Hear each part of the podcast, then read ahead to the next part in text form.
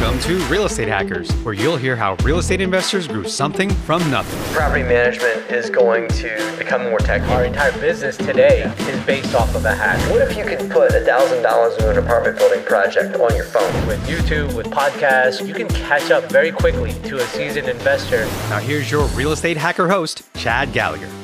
Welcome to the Real Estate Hackers Show, where we talk to actual investors who use systems and tech to scale out their business and where they see this all going in the future. Before we get to this week's guest, a few words from our partners and friends of the show.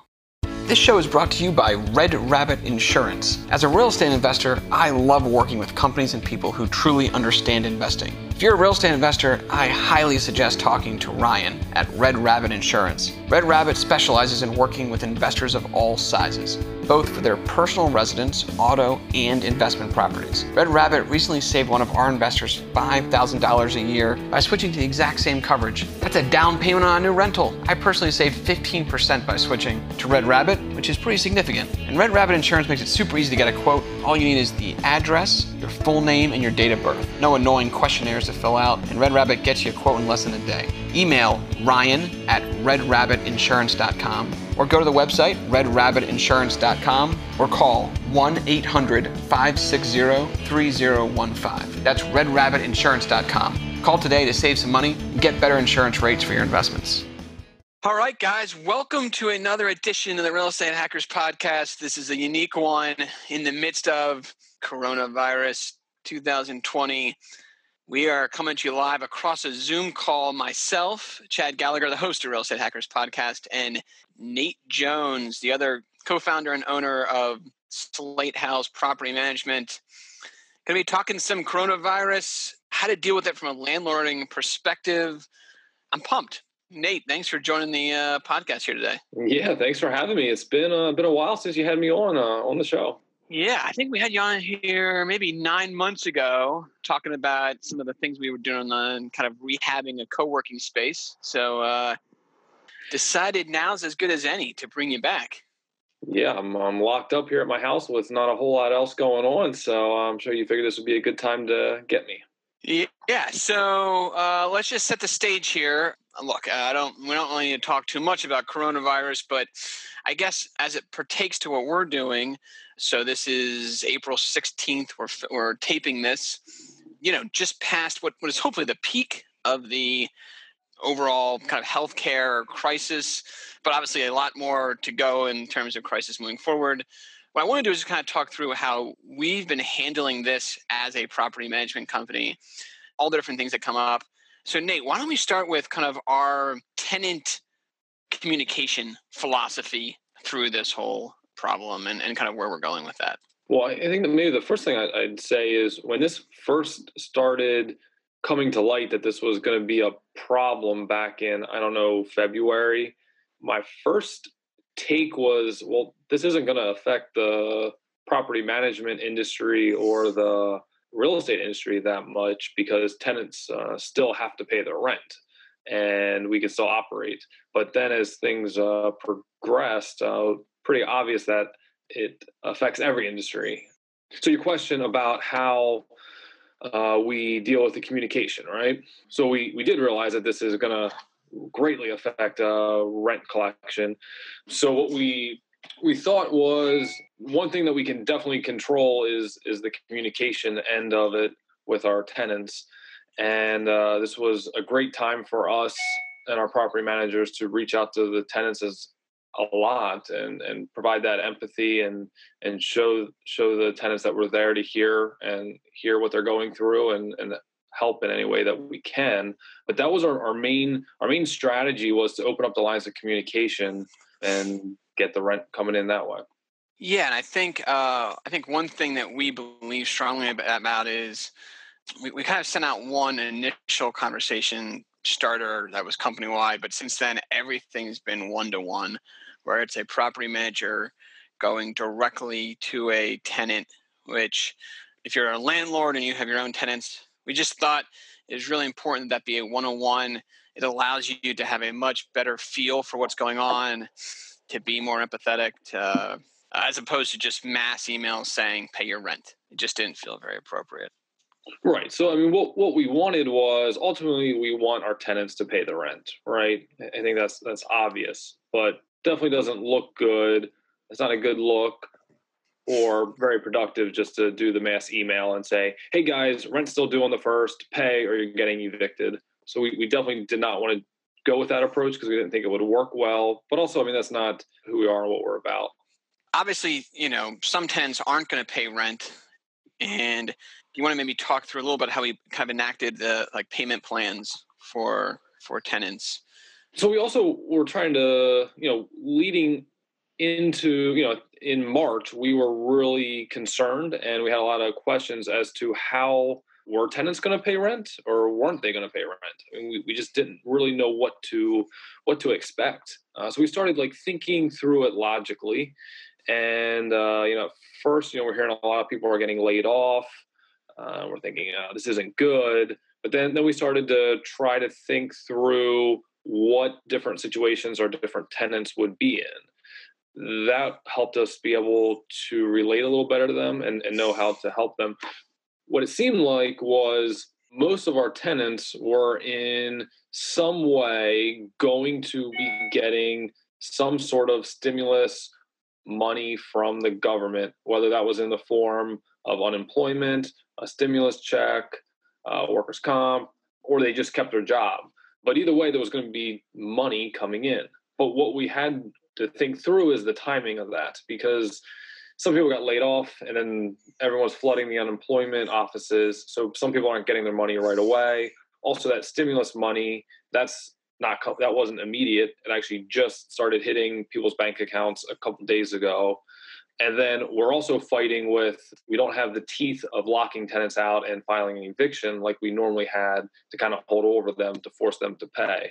So what we did was our, our main strategy along with the communication in tandem with communicating was trying to get our tenants on a payment plan, uh, which is something we we do in the, in the uh, you know previously, but we really uh, focused on on the payment plan concept this time around. And what we were looking with the payment plan was was kind of with the payment plans, it, it, wasn't one size fits all. We would love to be able to do that and say, here's our company wide payment plan.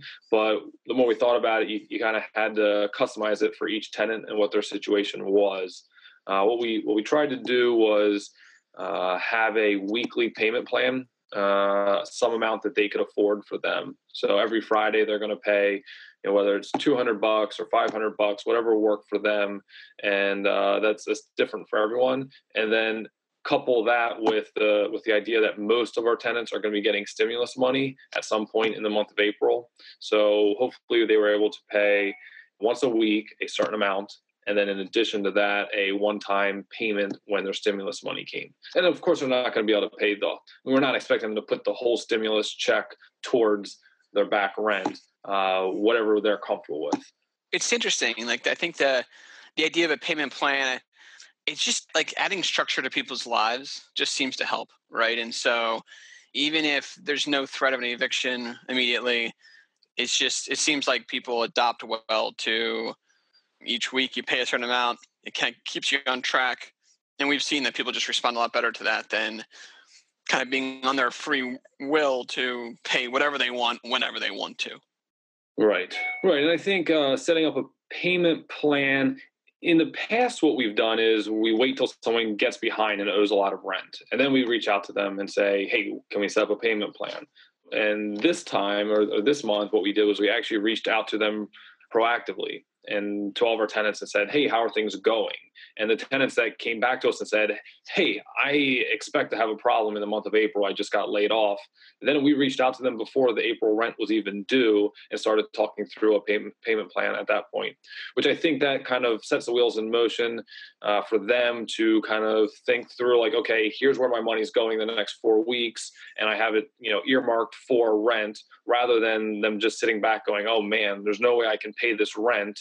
Uh, I don't know what to do and then we talk to them you know say you wait till the middle of april to set up a payment plan now their money's already been earmarked somewhere else or, or sent somewhere else the payment plan approach has been going really well and i think a lot of the things that we've been doing this month we're going to have to, when this is all said and done, we we may incorporate that in our typical uh, monthly routine. We just kind of have to see how it all plays out.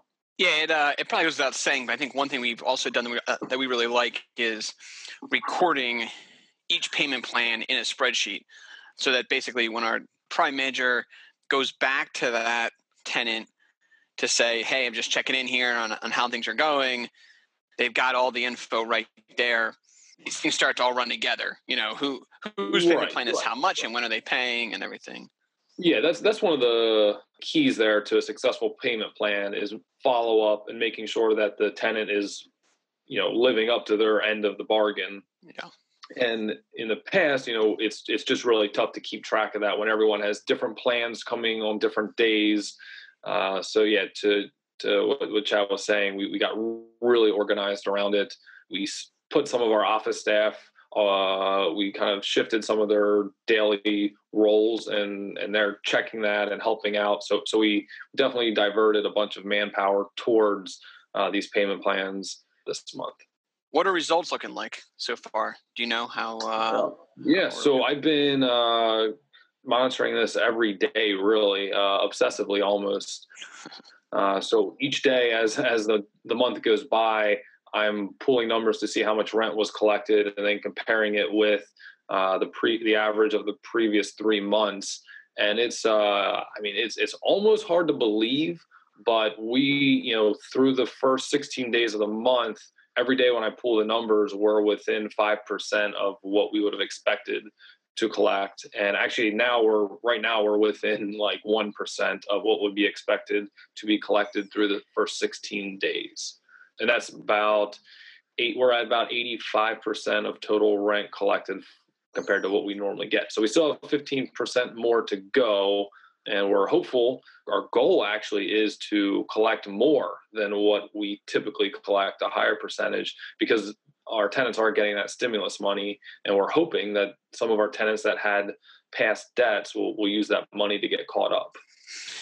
Yeah, it's such a big number. I mean, 85% of collected rent sitting here on essentially halfway through the month. You know, anyone who's kind of in the space, that's that's actually uh, about normal. That's about what you'd expect. Uh, it's just it's so interesting to see how April rent collection looks just like any other month. Uh, which you know, in so many industries, nothing looks normal. Uh, you know, most balance sheets look totally different right now in most companies. Um, but for most of our owners, actually, it looks pretty similar. And you know, look, I think we'll have to continue to monitor this. Obviously, we're not through the the crisis, and May is, you know, May rent will be due before you know it. So uh, we there's still a lot of work to be had, but but to say it yeah. to be at 85 percent is kind of amazing, almost. Really. Yeah, it's uh, with how much we're communicating with tenants uh, more than normal. Even we, we're hearing a lot of a lot from them, and one of the thing that one thing that has been a common theme has been the concern for May and paying May rent, uh, which wasn't super intuitive for us. I mean, we thought the the crisis, the the, the tough month would have been April, um, but now as April's playing out, you know, we've been hearing like, you know, in April they got their last paycheck, so they were able to pay the rent, or um, they had some money saved up that they could pay April, but now they're out, their savings is gone, or now their their job is they got their last paycheck and unemployment still hasn't come so we'll see. Uh, I think uh, this is like this is far from over, and uh, we'll just have to kind of take it month by month and reevaluate each month and, and see where we are. Okay, cool. Let's let's switch gears to um, one topic that um, a few people have asked, kind of like how we're handling. I thought it'd be interesting to talk through. Is what do you do if a tenant at an apartment complex gets the coronavirus? You know, some people ask, like, should we send out a, a uh, you know kind of a notice to all tenants and whether that's an apartment complex or just a, a, a three unit building. What do you do? You know, maybe you can chime in here too, but unfortunately or fortunately, however you look at it, you got to be really, really careful about kind of communicating stuff like that with just lots of different protections for people about releasing health care information. So as far as we know, we've had you know over four thousand tenants, well four thousand units, so it's probably more like ten thousand tenants I only know of one tenant that has tested positive so far. There could be more. I mean, it's not necessarily something that a tenant's going to come tell us about, especially if they're in a single family home. But the one tenant that we did find out about was in a multi unit building, and we had to kind of talk through what what we should do, what we're allowed to do, and uh, kind of where we netted out was that it is not okay to release someone's medical information to other tenants. But with that said, you know we we know what's going on there so we did we want to make sure that we get out there and sanitize and clean and make the building as safe as possible and you know put signs up encouraging social distancing and things like that but uh, our approach was not to go around to the everyone in the building and say hey you know apartment 123 has the coronavirus in it i think kind of the everyone regardless where you are right now should assume that the person living next to them has the coronavirus and should right. be acting in, in a safe manner anyways. So I, am not sure how it would actually change your behavior if you knew someone, you know, a couple doors down had it. Yeah, it's a, it's a tricky one, but I think that's the right approach is uh, you just got to be careful. You, you, you can't go disclosing, unfortunately, that Cindy Smith in Unit 201 has the coronavirus because it's just not allowed to do that right. the same way you wouldn't like, do that if she had know, cancer, right? So yeah, I mean, yeah. The question is, do you? Uh, I mean, I think it was probably pretty clear that, that that is not something we should do. What what I was thinking through is, should you make an announcement to the building that someone in the building has it, uh, without singling out an individual? But then I thought, you know, that you know then that person could still make an argument that we were singling her out. And, and, does that even cause more harm than good? Than everyone in the apartment's thinking, who has it? Yeah. So, so right. we, so we thought the best approach was not to actually announce it to the tenants, but rather just kind of increase the safety precautions at that building. Okay. Uh, do you want to switch gears and talk about kind of uh, home repair and the maintenance division? Uh, obviously, something that's always tricky, even trickier in this climate. Yeah, the maintenance. Oh, it's uh, it's tricky. Uh, we have you know about a forty man crew of maintenance guys that handle you know twenty thousand work orders a year. You know, the first decision we had to make is: are, are these guys even allowed to work? You know, are they considered essential personnel? Talking through with a bunch of different people, it became clear that they are considered essential personnel because they are responsible for making sure that you know these 10,000 tenants have have a place to live and, and can be safe in, in their where they live. But uh, even though we were allowed to work, it doesn't necessarily mean it's going to be easy to work because we had to uh, work through the the complications of our own employees being scared to go in apartments. We had employees who had now they had children who were home from school, so they couldn't go work. Uh, we had tenants who the tenants didn't want our maintenance guys in. So there was a lot of things that, that we were working through. And then, you know, we, we wanted to make sure our we were being safe with our employees, getting them masks and protective uh, equipment but as you guys all know, this you can't just go to the store and buy this stuff anymore. Uh, I mean, we had some guys who were frustrated. You know, why didn't we have all this stuff in stock? At our, you know, in case this happened. And it's like, well, you know, in hindsight, sure, but you know, we we didn't think we needed to have thousands of masks um, because we just, you know, it's hard to expect this. So, so yeah, we've been we've been working through it. Overall, maintenance is down. The number of work orders that we've been processing has been down about fifty percent because inspectors aren't because of all the reasons I talked about, but also inspectors aren't doing inspections anymore since we're not having evictions, we're not having as many turnovers. But all in all, our maintenance guys, the vast majority of them are really stepping up and are still able to go out and and do that emergency essential kind of work when the plumbing's not working or the heat's off things that our tenants really do need to live day in and day out especially now because sometimes if you know the heat went out you could put them in a hotel. Well right now the tenants really don't want to go to a hotel because of the coronavirus. So it becomes even more important that they're able to feel safe in their own home Totally. You mentioned vacant, getting vacant units rented. You know, one thing I've taken away from this whole experience, this this probably is goes without saying, but it's interesting. It, it seems like in general, the more technology based the company, the better they've done in this environment. That, yeah. that sure is playing out in retail, right? Where Amazon's uh, doesn't seem to be harmed nearly as much as uh, the kind of brick and mortar retailers. That's played out in a lot of different spaces, but I also think it plays out in, in, in real estate because, you know, for us, we've still been able to actually get units rented without anyone having to see another person. Yeah, what we were one of the things that we did. Uh, I mean, in hindsight, we would have done some things differently. But one of the one thing that we did that I think really was a was a good thing is we made all of our property managers go out and make sure there were keys in a lockbox at all of our vacant properties, and then also take a video of all of our properties, a walkthrough video where they narrated the whole place, and that's allowed us to still do showings virtually. Um, and, and, some of our, depending on the region where it is, some of our places we're still doing, uh, vir- not, not actually virtual, but uh, where the, the tenant comes out and can walk through it themselves. But even in a case where the tenant isn't allowed to or doesn't feel comfortable, they can now see a tour of this place from the from their home, and we can sign a lease online and get them in there. And we don't even have to have the project manager go out because we already have keys there in a lockbox. It's definitely unconventional, uh, not something we normally want to do because we do like to walk through with the tenant at move in and explain where the breaker box is and how to turn the water on and, and do all the things that we normally do. We, but you know, in, in this kind of environment, we just have to be flexible. So we have been able to continue in a different way, but we've been able to continue leasing.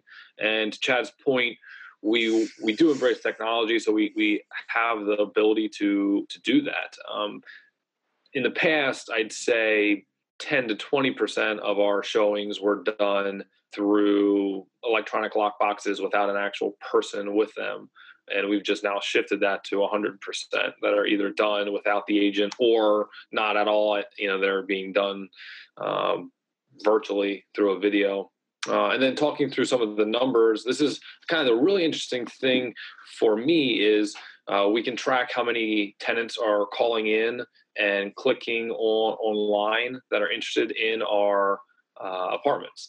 And what we saw right away, I mean, it just dropped off the table there. The the, the interest in inquiries in our in our vacancies down 80%. I mean, a, a huge number. And we thought this was not good for our business, right? You know, our leasing revenue was going to be way down. We weren't going to be able to fill the vacancies. Owners were going to be frustrated. But here's kind of the, the cool thing or, or the, the surprising part. Even though our inbound inquiries was were down 80%, the number of applications received were still were flat. So we we received the same number of applications that we would expect to receive, which I guess that tells you that the window shoppers, the people that weren't really serious, those are the people that stopped looking for apartments and clicking and surfing online. But the people that really needed to move, they're still putting in applications and still able to move. I guess the next part to, to see through this process is do those people that put in applications, that sign leases, do they actually move here when they're supposed to? Like a lot of them have more, uh, May 1st move ins. Will they actually move in? I guess time time will tell. Yeah, yeah, it's a staggering staggering stat that basically the the number of applications is is almost flat through this. I, you know, I can't imagine on the buy side of real estate, and we do have a realty brokerage. I mean, there's no way our buy side transactions are flat; those are way down. So it's interesting. People are they're they're not interested necessarily in buying for lots of reasons. Hard to get financing hard or impossible to get an appraisal. But it's interesting. Moving and signing a lease uh, is still something that's happening, just a lot less shopping around to take tours. And maybe they're just watching more videos online right. um, instead. Yeah, it's, it's, just it's fascinating that the, the application volume is still very, uh, very close to what it used to be. Yeah, and, the, um, and, the, sample size there. I mean, we have a pretty good sample size to look at that. I mean, we we get about 120 applications a week so it's it's not like I'm saying we get two and it's still two. It's it's, right. it's a good sample size. One thing I, I found interesting is uh, accepting rent in person is something that we've always kind of said it's not that important, but we usually do give the option in most of our areas to take rent into the office. And now at this point, we've we've entirely moved away from that for lots of reasons. Uh, most of our offices are completely closed, and uh, it's interesting people still figure out a way to pay online or uh, pay through the mail. I think you were telling me a stat about our online payment percentage actually increasing? Yeah, yeah. Our ideally for us, 100% of tenants would pay online. Um, it just is less likely that something gets lost or human error when we're entering a check in, in our system. So for, for a lot of reasons, paying online is just is preferable. Uh, but we always get a lot of pushback. Tenants say, I have, you know, I, I don't trust the mail or I don't have a bank account or whatever the reason is, they, they will still want to pay in the office. And then we get a lot of our clients, owners that we work with that say, you have to let them pay in the office. I don't want to make it hard for them to pay rent. So we, in general, allow that to happen at most of our offices. But to Chad's point about the the online payments, we have. I mean, it's because of the scale we have. It's pretty predictable how many tenants are going to pay online in a given month. And for the last twelve months, it's been between sixty-seven and sixty-eight percent pay online. So call it 67%. 67%. This month so far, we are at 76%. Um, so it's up, you know, like 8%. And I would assume the that number probably only increase as the month goes on. Our, our people that pay with uh, checks uh, seem to pay normally like right in the beginning of the month and mail it in. Yeah, it's just such a big number. I mean, uh, three quarters of rent collection online, and you know, uh, as you think about how this changes society forever, right? You think if if you paid rent online here in April 2020, right, that that eight to ten percent they're now paying online, you find it hard to believe they don't pay online in September, right? Like, I mean, once right. you've figured it out and you've got things set up and you're you've learned the system and you've hooked your account up, you'd think that's that's probably how people are always going to pay. And so, be interested to see if if we if we see that number at you know, and maybe it even increases more as the month goes on, and, and it never kind of comes down. Uh, which I, and I think lots of industries are probably going to see data points. Right, like right. Yeah, that's what I, I think. Uh, human behavior is going to change a lot here uh, because they were forced to change, and you know, being forced now, they, they some people are going to find this is a there some some good things about the, the changes back to the maintenance, uh, there has been a lot less incoming maintenance requests. Probably because uh, owner because tenants don't want people in their house. But it's interesting. It, sh- it should help our clients, our owners. I mean, their maintenance costs should be down over this time period. Going into it, they would say, "Well, so will our rent collection," but it hasn't proven to be that. So it's kind of interesting. I think uh, over this at least for the first you know 30 days of this i think at least our clients are going to see better returns than what they have previously seen now we'll see how long this this drags on and, and how long we're working through this crisis that may change in in the future months yeah and also i i have some minor concerns that uh, at some point when things open up there will both be a lot of maintenance requests and also a lot yeah. of turns uh, as as you have a lot of people moving in the summer. So you could have. Right. So you're just pushing the costs back to a, a month in, in the future. Right. Right. Yeah. So you may see this actually in, in some ways you may see April be, be actually one of the best months of performance and then potentially a kind of a downward slope through the next three to four months before, or three to six months, however long it takes to kind of recover from this before it gets better. Um, the last thing I wanted to talk about was just on the rent collection piece. It's interesting to me that in general, and these are these are broad strokes, but where we're seeing good rent collection is on A and B properties. And in some places, actually better than what we saw in previous months. And then what we're seeing is kind of in that like, what I almost will call like C minus type unit or D plus, and, and in particular places that weren't stabilized yet. Maybe an owner just bought the property three months ago and was still working through some evictions. That's where we're finding the biggest harm, and it makes a lot of sense. Someone's working through evictions, and that basically put a halt to the plan. And you know, if you've got a tenant who was two weeks out from being locked out, it's just hard to convince that person to get on a payment plan. While you know we're saying as a whole as a company we've we're collecting the same amount of rent i think there's definitely you know some subsections and and certain groups where they're not performing as as normal. Uh, we have a, a, portfolio of properties that, that we actually own um, and, and we're looking at those numbers and for whatever reason that that particular group of properties is is down about you know 25% right now, month over month in rent collection. Um, and we're you know we're, we're learning as we go. We, are not 100% sure why that is. Um, my, my thinking is I, I, think that group of tenants is is uh, we, they're not uh, on government assistance, and they also I think probably have the type of job that's the most likely to be affected first. The kind of jobs that work on you know tips or the kind of jobs that might be the first to go when companies are laying laying people off. I'm hopeful that those are going to represent a lot of people that are filing for unemployment. And there was you know there's a lag right now on getting those unemployment checks. So we're hopeful that that that those properties will show some some better rent collection here in the back half of the month. Yeah but you know time will tell. Cool. All right. Well uh, right in the middle of the pandemic thanks for joining nate we'll have to do this again on the on the backside of this and, and see how it all how it all played out and and hopefully we have a positive story to tell yeah, but I think you know the I would say midway through April, the world's not ending. You know, it's funny. We had some owners who called us late March and said, "Do not pay a single bill," uh, you know, with fear in their voice. Like, and I think they literally thought like, you know, they're a 50 unit apartment complex and nobody's going to pay rent, and actually rent collection looks pretty normal. Is, is kind of the crazy thing. Right. So. Yeah, even though tenants aren't forced to because they're not going to be evicted, I think by and large most tenants I mean, they want a place to live. They don't want to eventually be evicted. I think right. in general, people want to do the right thing and, and, have a place for their family to live.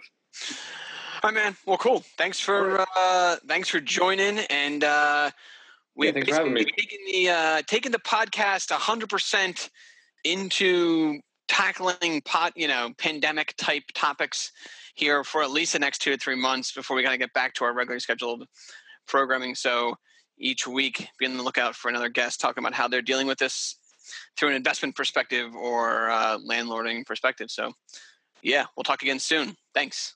Thanks for joining us today. I have one more request. If you like this show, could you just please give us a review on Apple Podcasts? I'd really, really appreciate it so more investors can hear about us. Follow us at Real Estate Hackers on Instagram. If you're cool like my wife, and if you have a great real estate hack, hit me up. Maybe we'll get you on this show. Real Estate Hackers is an on air brands production. Eric and team are unbelievable. Thanks for all you do for the show. See you soon.